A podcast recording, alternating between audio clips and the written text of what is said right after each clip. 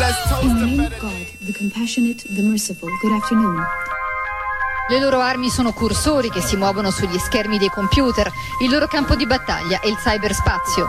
L'integrità di una nazione negli ultimi anni può essere messa a rischio da attacchi occulti e senza dichiarazioni di guerra. Quello che viene definito il più grande attacco hacker della storia è ancora in corso in tutto il mondo. 45.000 le aggressioni in almeno 99 paesi, Italia inclusa. Siamo all'interno del comando interforze per le operazioni cibernetiche, la trincea virtuale che ha il compito di proteggere il nostro paese dagli attacchi informatici. Attaccare e difendere obiettivi sensibili, criptare e decodificare. Sono molto contento del fatto che oggi l'Italia entra ufficialmente nell'era della blockchain, poi ci fosse sempre con questa tecnologia un notaio invisibile ad assisterci e che ci difende da ogni fregatura. Insomma, quando andiamo al supermercato e vogliamo sapere se quel pomodoro viene dalle campagne italiane o dall'estero, con la blockchain potremo saperlo sempre. Il nostro sarà in grado di minare la criptomoneta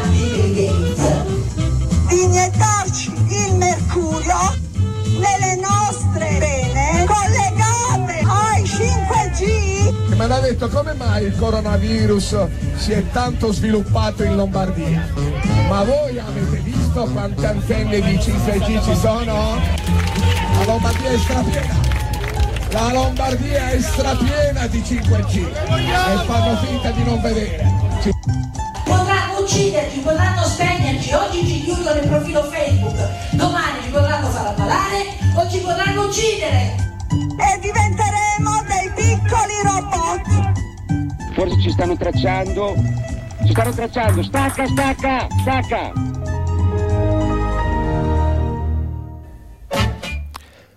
11 e 21 e tornano le dirette qui su Radio Blackout eh, i 100 sui 105 e 25 oggi è il eh, mercoledì 6 dicembre ore 11 e 21 per l'appunto. Questa è Stacca Stacca come avrete potuto intuire dalla sigla. E mh, appunto trasmissione di approfondimenti tecnologici un po' in ritardo, vi lascio subito un eh, pezzetto musicale perché abbiamo subito un'intervista. Siccome l'autore ha insomma da fare, lo, lo brinchiamo velocemente.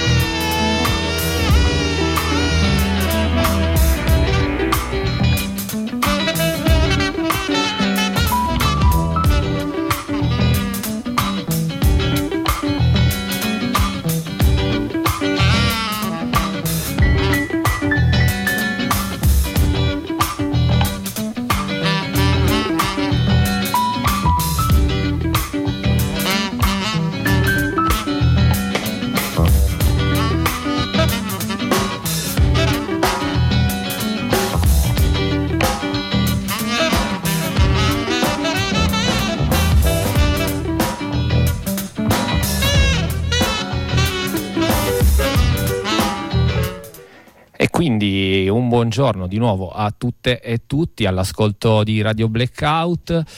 Quest'oggi stacca stacca parto- partiamo da un libro, un libro introduttivo sul tema caldo del momento, insomma l'intelligenza artificiale. Il titolo di questo libro è L'intelligenza inesistente, edito da Altra Economia di Stefano Borroni Barale che dovrebbe essere al telefono con noi. Ciao. Ciao. Perfetto. Ciao.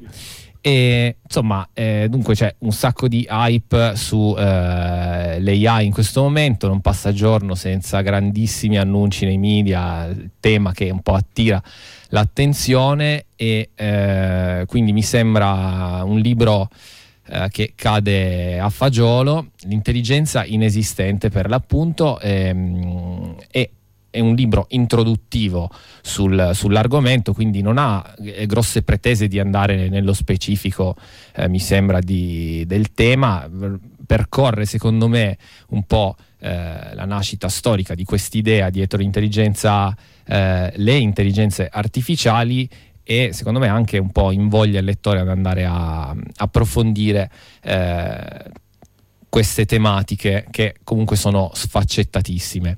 E, ehm, come è scritto proprio nel libro, quella che è attualmente tutto questo hype sembra più che altro, almeno a, a, a me, ma probabilmente anche, eh, probabilmente anche a te, un'eccezionale operazione di marketing in cui eh, le grandi imprese della Silicon Valley tentano un po' di invertire il trend negativo degli ultimi, degli ultimi anni, cercando dei nuovi modelli di profitto.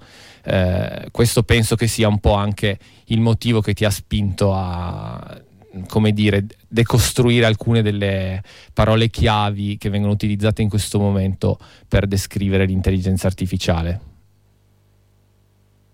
Assolutamente sì, eh, direi oltre che eh, dire, una parola d'ordine eh, per cercare di fare mh, mm, marketing e quindi vendita, e anche una parola d'ordine favolosa per cercare finanziamento pubblico con, una, dire, con uno schema di comportamento che abbiamo già visto eh, applicato da, da, dai personaggi che poi sono sempre gli stessi che si giocano questo pallone, cioè una partita ad, ad essere gentili forse ci sono 11 giocatori, ecco a dir tanto, no? uno di questi è, è, è, il famoso Elon Musk che eh, con la storia di, di SpaceX per esempio è, è riuscito a sollevare eh, quantità di soldi pubblici gigantesche, cioè una cosa eh, che, che, abbiamo già visto anche qui da noi. No? Il meccanismo è sempre il solito, si fa eh, a parole i grandi imprenditori e poi ci si fa finanziare lautamente dal pubblico, dai soldi di tutti, no? per, eh, per, sviluppare, per sviluppare eh, nuove tecnologie, nuovo il giusto, ecco, questo è quello che racconto, quello che cerco di, di spiegare e di raccontare. E sì, infatti è comunque una tematica che abbiamo eh, ripreso più volte qui ai microfoni di Stacca Stacca, l'enorme trasferimento di denaro pubblico eh, a settori privati, anche da parte, mh, mm, mi, viene, mi, viene, da ricordare, del settore militare statunitense no? Nel, nell'arco dell'ultimo secolo. Io con te vorrei tre- toccare, ehm, cioè più che andare nello specifico degli ultimi avvenimenti che comunque lasciano un po' il tempo che trovano, nel senso che ogni giorno, ogni settimana succede un, un, so, un, un cataclisma, no? che poi in realtà sono semplicemente delle mh, mm, storie per tenere, secondo me, viva l'attenzione su, su questa tematica. Vorrei, vorrei toccare con te tre questioni che secondo me sono magari più di lungo respiro, sempre mantenendo appunto come incipit questo, cioè che appunto è tutta, sembrerebbe una grande operazione di marketing come sono state le ultime eh, keyword eh, su cui si sono spesi, no? il 5G, il, le cripto, l'NFT, eccetera, eccetera e in questo momento appunto sembra che questa sia la parola che attira più fondi e quindi viene utilizzata tantissimo. Comunque le tre tematiche di cui vorrei parlare con te che un po' eh, come dire tratti nel libro eh, sono un po' appunto il fatto che sia quasi una magia, no? una tecnologia magica, quindi l'utilizzo di certi termini per eh, come dire, nascondere una verità poi abbastanza triste. Poi vorrei ehm, un po' andare a capire la differenza tra eh, AI debole e AI forte e fino a parlare un po' di quello che è questa paura della singolarità per cui, oddio, eh, l'essere umano verrà eh, estinto da questa intelligenza artificiale che prenderà coscienza di sé. No? Quindi partirei, partirei appunto dalla ehm, terminologia. No? Assolutamente. Eh, nel, nella seconda parte del libro, eh, per l'appunto, anzi c'è un intermezzo che è dedicato proprio a, questo, a questa cosa qua, cioè alle parole utilizzate per descrivere questa tecnologia, eh, che sono curiose, sono veramente curiose perché eh, dal punto di vista eh, dire, oggettivo, e questo lo racconto eh, nella prima fase in una maniera eh, che è venuta abbastanza naturale, no? cioè per raccontare l'intelligenza artificiale mi sono ritrovato un po' eh, a fare una breve storia dell'informatica, perché l'intelligenza artificiale, quello che dico è, eh, è, è talmente nuova che eh, se ne trova traccia, addirittura adesso ho scoperto la prima, la prima traccia che ho trovato, eh, se ne trovano tracce addirittura in Orwell nel 49, ma attorno agli anni 60 eh, diversi scrittori eh, mh, ne parlano qui da noi, eh, da Calvino a Buzzati, a Primo Levi, eh, tutti quanti eh, prima o poi immaginano una roba, una macchina in qualche modo simile a ChatGPT. Quindi eh, diciamo che eh, non è una tecnologia, quantomeno come idea, sicuramente nuova. Eh, quello che c'è di nuovo in, realtà sono i cosiddetti GPT e in particolare l'algoritmo Transformer. Quello è il, diciamo, eh, la novità dal punto di vista tecnico che eh, ha permesso a queste, a queste, macchine che già c'erano da un po' di eh, aumentare l'affidabilità e quindi di riuscire a produrre eh, delle, delle, frasi che, eh, come dire, molti si stupiscono di quando ChatGPT, come dicono loro, allucina, no? cioè scrive delle cose, inventa delle cose strampalate a partire da fatti veridici. Ma la cosa in realtà da stupirsi è che ci azzecchi così tante volte, nel senso che il meccanismo con cui è costruito, se uno lo conosce un minimo, eh, ed è un meccanismo assolutamente comprensibile per quanto complesso eh, quello che io racconto ai miei studenti eh, è che di fatto questo tipo di tecnologia è fatta da matematica, eh, farcita di matematica, con formaggio di matematica e foglie di insalata di matematica, cioè non c'è niente di, di magico, mentre invece è curioso che il racconto che se ne fa è eh, estremamente irrazionale, no?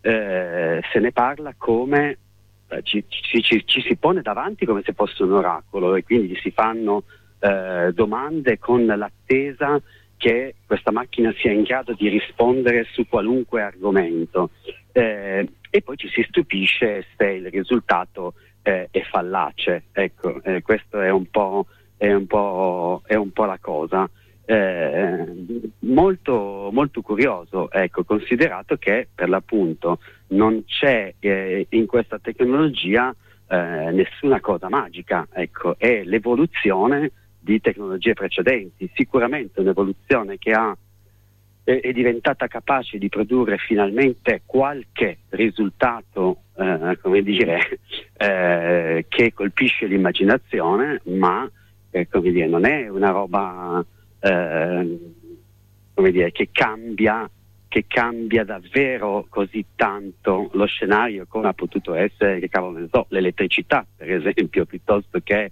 anche solo l'invenzione di internet. Non mi sembra un balzo in avanti così, eh, così straordinario, mentre invece il racconto che se ne fa è per l'appunto di eh, assoluta straordinarietà e eh, sì, di cambio di paradigma un po'. Sembra. Di cambio di paradigma, niente sarà più come prima e per l'appunto poi a questo si legano, come anticipavi tu, no? eh, racconti o eh, salvifici del genere l'intelligenza artificiale risolverà tutti i problemi dell'umanità, dal cambiamento climatico eh, alla povertà nel mondo, questo è quello che si legge eh, sui giornali specializzati. No? Mm, eh, oppure ci aiuterà mm, a, a, tradurre la stella di Rosetta, qualunque cosa, name it, e l'intelligenza artificiale fa qualunque cosa, o dall'altra parte l'intelligenza artificiale prenderà vita eh, e, e, anche qui io discuto a fondo questa cosa, cioè fosse anche che prende vita, ma perché dovrebbe sterminarci tutti? no? Invece c'è questa, c'è questa fantasia assolutamente, assolutamente irrazionale, cioè c'è un, un elemento di irrazionalità in, in, questo racconto veramente straordinario.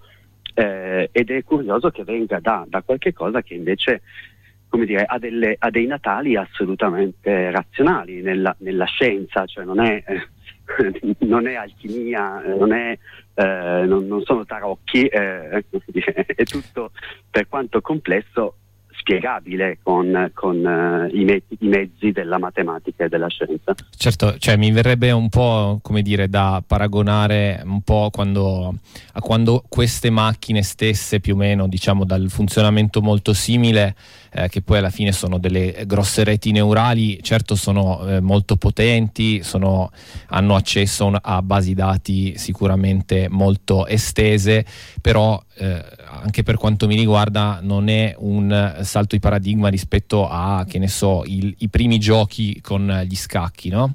Eh, cioè le prime esatto. macchine, esatto. mi viene in mente Deep Blue, ne parli anche nel libro, eh, rispetto al fatto che siano eh, semplicemente algoritmi che prendendo eh, come esperienza uno storico di partite giocate, in questo caso eh, intendo quello dei large language model, quindi ChatGPT e compagnia bella, il gioco a cui giocano non è sicuramente il gioco degli scacchi, è il gioco del linguaggio eh, dove le mosse sono sicuramente più eh, corpose, più difficili, eh, ma se, secondo me bisogna sottolineare il fatto che il senso di quelle parole non viene generato dalla macchina no? quando si parla di AI generativa, ma il senso è probabilmente o nel lettore in parte e sicuramente anche dalla fonte da cui viene presa poi l'informazione per fare quello che viene definito allenamento, anche questo ha una connotazione quasi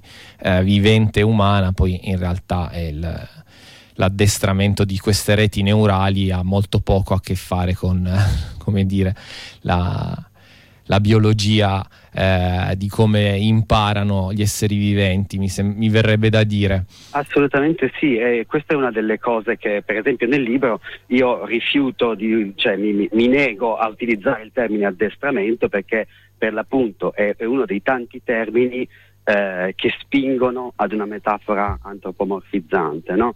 eh, per cui se questa cosa si addesta, allora si addesta come un cagnolino, si addesta come un cavallo, no? ma il cavallo e il cagnolino hanno una caratteristica che questa roba non ha, sono vivi e questa è una differenza, come dire, piuttosto evidente.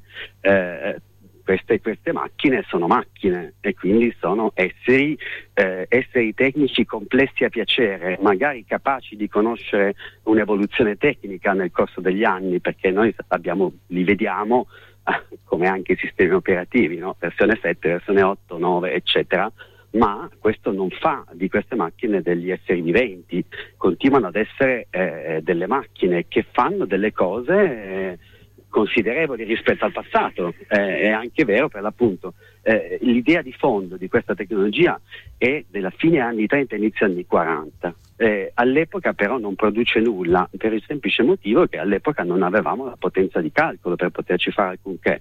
Adesso la cosa come dire, il breakthrough è dato dalla potenza di calcolo e, dalla, eh, e dalla, dalla, memoria a nostra disposizione, ma eh, queste macchine continuano ad essere delle macchine eh, non viventi, per quanto complesse, ecco, e questa è un po' insomma, la prima cosa da demistificare, cioè tutto il linguaggio, anche il, il termine lo stesso termine intelligenza artificiale, no?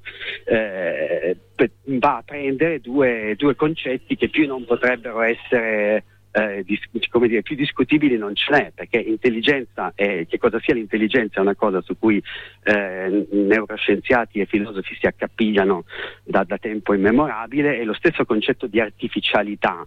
Eh, c'è un bellissimo eh, c'è un bellissimo talk, un bellissimo, uh, dis- mm, una bellissima presentazione fatta da M- Paolini, il, eh, l'attore, che dice sostanzialmente rispetto alla, a quello che noi percepiamo come tecnologia, quindi che percepiamo come artificiale, lui dice per me tutto ciò che ho trovato quando sono nato è naturale e tutto ciò che è stato creato dopo lo percepisco come artificiale. Allora, è una mh, mm, distinzione, come dire, arbitraria, ma fino a un certo punto, no? eh, anche il concetto di artificialità eh, è un concetto eh, particolare, insomma, come dire, è un concetto, è un, è un limite molto... Molto labile. Eh sì, è un limite labile. E infatti, partendo un po' da quello che dicevi prima, appunto, il un po' secondo me c'è questo divario filosofico tra chi sostiene appunto quella che viene definita eh, storicamente la I debole e che quindi è eh, convinto che le macchine possano in qualche modo essere programmate per simulare eh, i comportamenti intelligenti, in particolare in ambiti molto specifici, che è quello che abbiamo, eh, con cui abbiamo avuto a che fare finora no? e, e, probabilmente con cui avremo a che fare ancora per lungo tempo.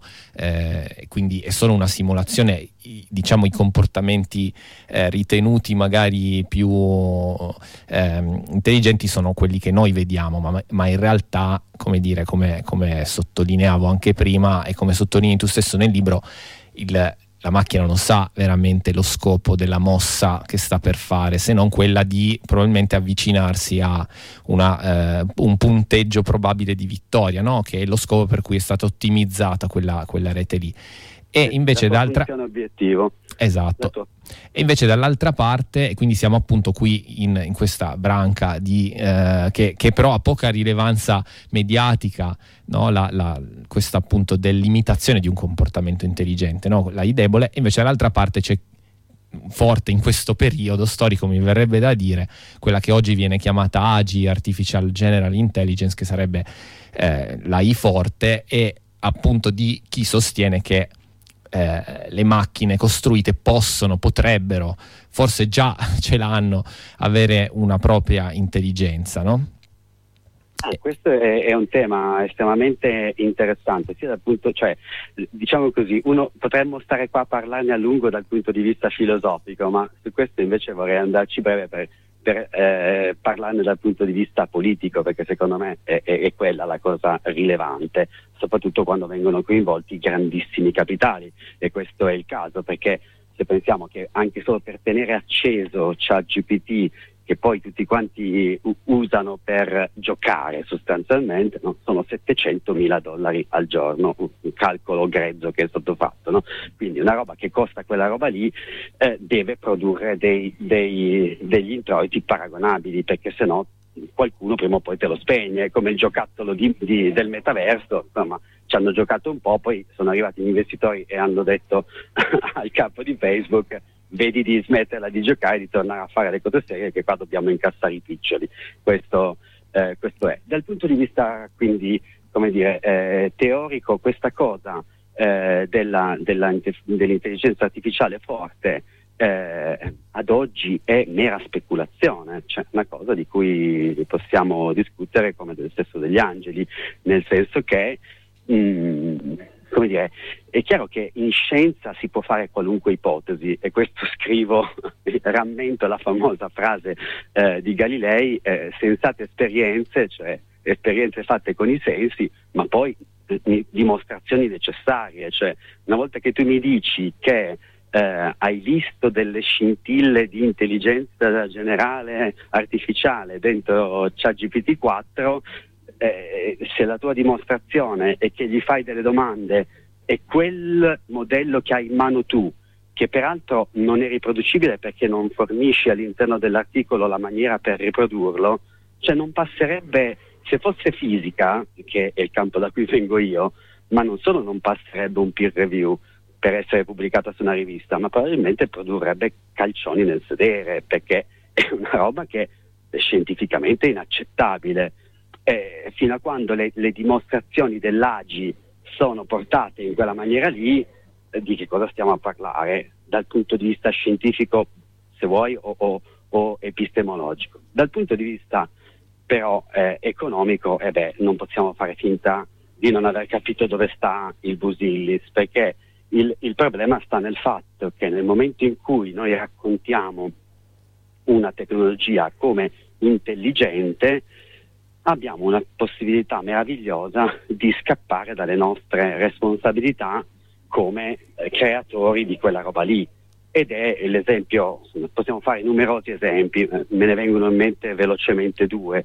Uno è la questione delle auto a guida, eh, a guida automatica eh, di nuovo di Musk. No? Nel momento in cui quella tecnologia lì fa dei morti, eh, si, nel momento in cui tu dici che quella roba lì è intelligente, dici ah non è colpa mia, è colpa della macchina intelligente che ha sbagliato. È intelligente, ma ci azzecca molte volte, ma a volte e, e anzi, anzi, andare a discettare se sia più conveniente far fare un errore alla macchina o far fare un errore all'umano, perché anche l'umano ogni tanto sbaglia e tira sotto un cristiano. Certo, ehm, no, questo è il tipo di, di ragionamenti che vengono fatti. E l'altra cosa è che noi nel momento in cui raccontiamo come intelligente queste tecnologie, eh, quando le grandi imprese come OpenAI raccontano che ChatGPT è intelligente, stanno nascondendo una cosa che è stata dire, portata alla luce da numerose inchieste a partire dal Times, che dietro queste tecnologie ci sta eh, l'addestramento, come dicono loro, quindi l'ottimizzazione fatta da schiere di programmatori o anche solo operatori poco skillati, pagati poco niente. L'esempio più eclatante, ne, parlavamo ieri, eh, è, è, la questione del, del, di, una te, di, una tecnologia che è saltò fuori qualche anno fa, che veniva utilizzata nei supermercati eh, per evitare i furti, eh, veniva venduta come telecamera intelligente che ti avvisa quando, la, quando il tuo cliente cerca di, di shipparti qualcosa, in realtà funzionava in, in maniera dire, collegandosi a internet e spedendo queste immagini in Madagascar dove una truppa di eh, poveracci sottopagati passava eh, giorno e notte attaccata ai video per beccare il ladruncolo e mandava a mano un'email quando, eh, quando si verificava il furto. Cioè, questa è dire, la realtà poi quotidiana di queste tecnologie. Eh, sì, e, sì. E, e, chiudo solo questo, questo, questa parentesi eh, perché quando, quando, uno tira fuori questo tipo di argomento con eh, dire, gli entusiasti dell'intelligenza artificiale, normalmente la risposta che si becca è ah ma sì, ma è una cosa temporanea, perché noi stiamo lavorando a questa tecnologia, adesso ha bisogno di tanta ottimizzazione, tanto addestramento supervisionato dagli umani, ma nel tempo farà sempre più da sola, sarà sempre più indipendente, quindi questi lavoracci non ci saranno più. Allora, l'unico eh, dato che ho in mano è una ricerca fatta eh, da, da, un, da, uno dei nostri ricervelli scappati all'estero, tale professore Antonio Casilli, che eh, nel suo libro che sta finendo di scrivere in questi giorni eh, analizza questo trend di queste piattaforme eh, cui più, di cui la più famosa è Amazon Mechanical Turk, che negli ultimi dieci anni, quindi da quando questa tecnologia è diventata via via sempre più famosa, questo tipo di lavoretti che servono per identificare, per addestrare le intelligenze artificiali cosiddette, sono in continua e roboante crescita. Quindi per il momento questa, anche questa cosa dire, è una narrazione di nuovo falsificata. Certo, eh, sì, è un tema di cui abbiamo discusso innumerevoli volte anche qui su Stacca Stacca, il fatto che mh, diciamo chi deve vendere queste padelle eh, dell'intelligenza artificiale si trova in questa posizione scomoda per cui ai clienti bisogna in qualche modo far credere che è molto più automatizzata e molto più eh, insomma che queste tecnologie riescono da sole a prendere grosse decisioni senza l'intervento eh, soprattutto senza lo stipendio di eh, impiegati esseri umani, mentre invece ha il cliente che poi insomma l'utente che eh, si trova a interfacciarsi con poi effettivamente il call center, il, eh, il chatbot eccetera viceversa bisogna far credere che è più umano possibile, no? quindi si ritrovano le aziende in questo limbo assurdo eh, in, cui, in, cui, è molto difficile appunto eh, abbarbicarsi, in, in, cioè stare fondamentalmente. E, mh, mm, hai lanciato prima appunto questa cosa del, di, di, questa idea no? che si attacca poi al, a quest'idea dell'AGI, dell'AI forte eh, e c'è quest'ulteriore un po' deriva secondo me, quella della singolarità, no? cioè c'è quest'idea che appunto ehm, partendo dal fatto che sia possibile creare un'intelligenza artificiale forte, quindi che veramente sia eh, intelligente, che veramente sia, tra l'altro questa idea parte da, dal fatto, mh, mm, da, dall'ipotesi che la mente sia una macchina algoritmica fondamentalmente, no? quindi che non ci sia bisogno del cervello per creare una mente, no? ma basterebbe eh, un qualsiasi altro tipo di hardware sufficientemente complesso per far emergere quelle che vengono chiamate appunto proprietà emergenti. No? Nel libro parli, tra l'altro, ci sono tutta una serie di argomentazioni contro questa idea e che finisce appunto in eh, spesso in questa paura della singolarità, cioè che allo scoccare di questa scintilla di autocoscienza e consapevolezza di una di queste macchine segue necessariamente appunto la distruzione del genere umano e in qualche modo appunto un mondo in cui le macchine prenderanno il potere, complice probabilmente anche eh, il fatto che ci siamo subiti negli anni tutta una serie di film che vanno proprio in questa direzione, no? Matrix, Terminator, eh, eccetera.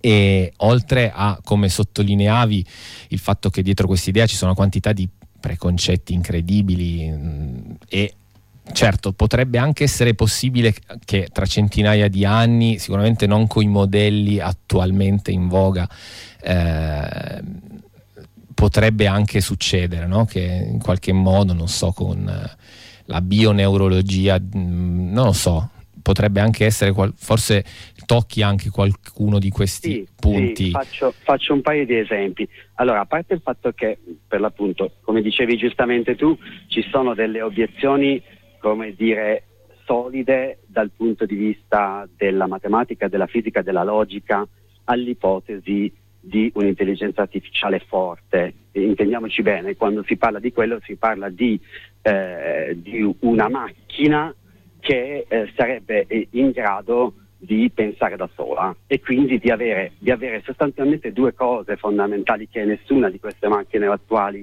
eh, mostra di avere, che sono un punto di vista e una volontà. Okay? Quindi per questo che anche il tema dell'addestramento eh, è, un, è, un, tema assurdo, no? perché eh, tu puoi anche addestrare un essere umano a patto che quello sia d'accordo, perché se quello non è d'accordo ha il suo libero arbitrio, la macchina invece non esiste una macchina che ti opponga il suo libero arbitrio all'essere addestrata. Eventualmente c'è una macchina che si rompe e che quindi non funziona come è, è stato pensato. No? Eh, queste, queste, obiezioni eh, filosofico-matematico-logiche eh, le racconto un po' nel libro, sono ovviamente eh, alcune sono sofisticate eh, e quindi non, non, non, ci sarebbe tempo di parlarne, mi limito a notare che vengono da uno dei più grandi logici della storia dell'umanità che è Kurt Gödel e da uno dei maggiori relativisti viventi che è Roger Penrose. Insomma, diciamo due, due voci che di scienza qualcosina capiscono, capivano nel caso di Gödel e capiscono nel caso di Penrose. Detto ciò, la, la cosa in cui invece poi mi addentro sono eh, gli esperimenti che stanno venendo che stanno cominciando nella direzione della costruzione di un'intelligenza artificiale forte un po' meno eh, superficiale di, come, di, di, quello che sono i large language model. E, e, questi esperimenti vanno tutti nella direzione di costruire eh, degli hardware che ci assomigliano un po' di più, quindi o degli hardware biologici, quindi delle, delle, delle macchine che sono in grado di fare conti ma anche no e, e che sono basate su eh, elementi vivi e già questa è una grossa differenza, oppure su macchine che sono in grado di trattare segnali analogici invece che digitali in virtù del fatto che si basano sulla meccanica quantistica. Eh, ed è interessante insomma, sentire la voce di chi eh, è assolutamente a favore no, di questa intelligenza artificiale forte, ma non crede minimamente che possa arrivare attraverso i modelli linguistici eh, che fanno le prime pagine dei giornali. Sì, infatti proprio nello specifico eh, c'è quest'idea che appunto raccontavamo mh, del fatto che le intelligenze artificiali poi si potrebbero iniziare a nutrire da sole, no?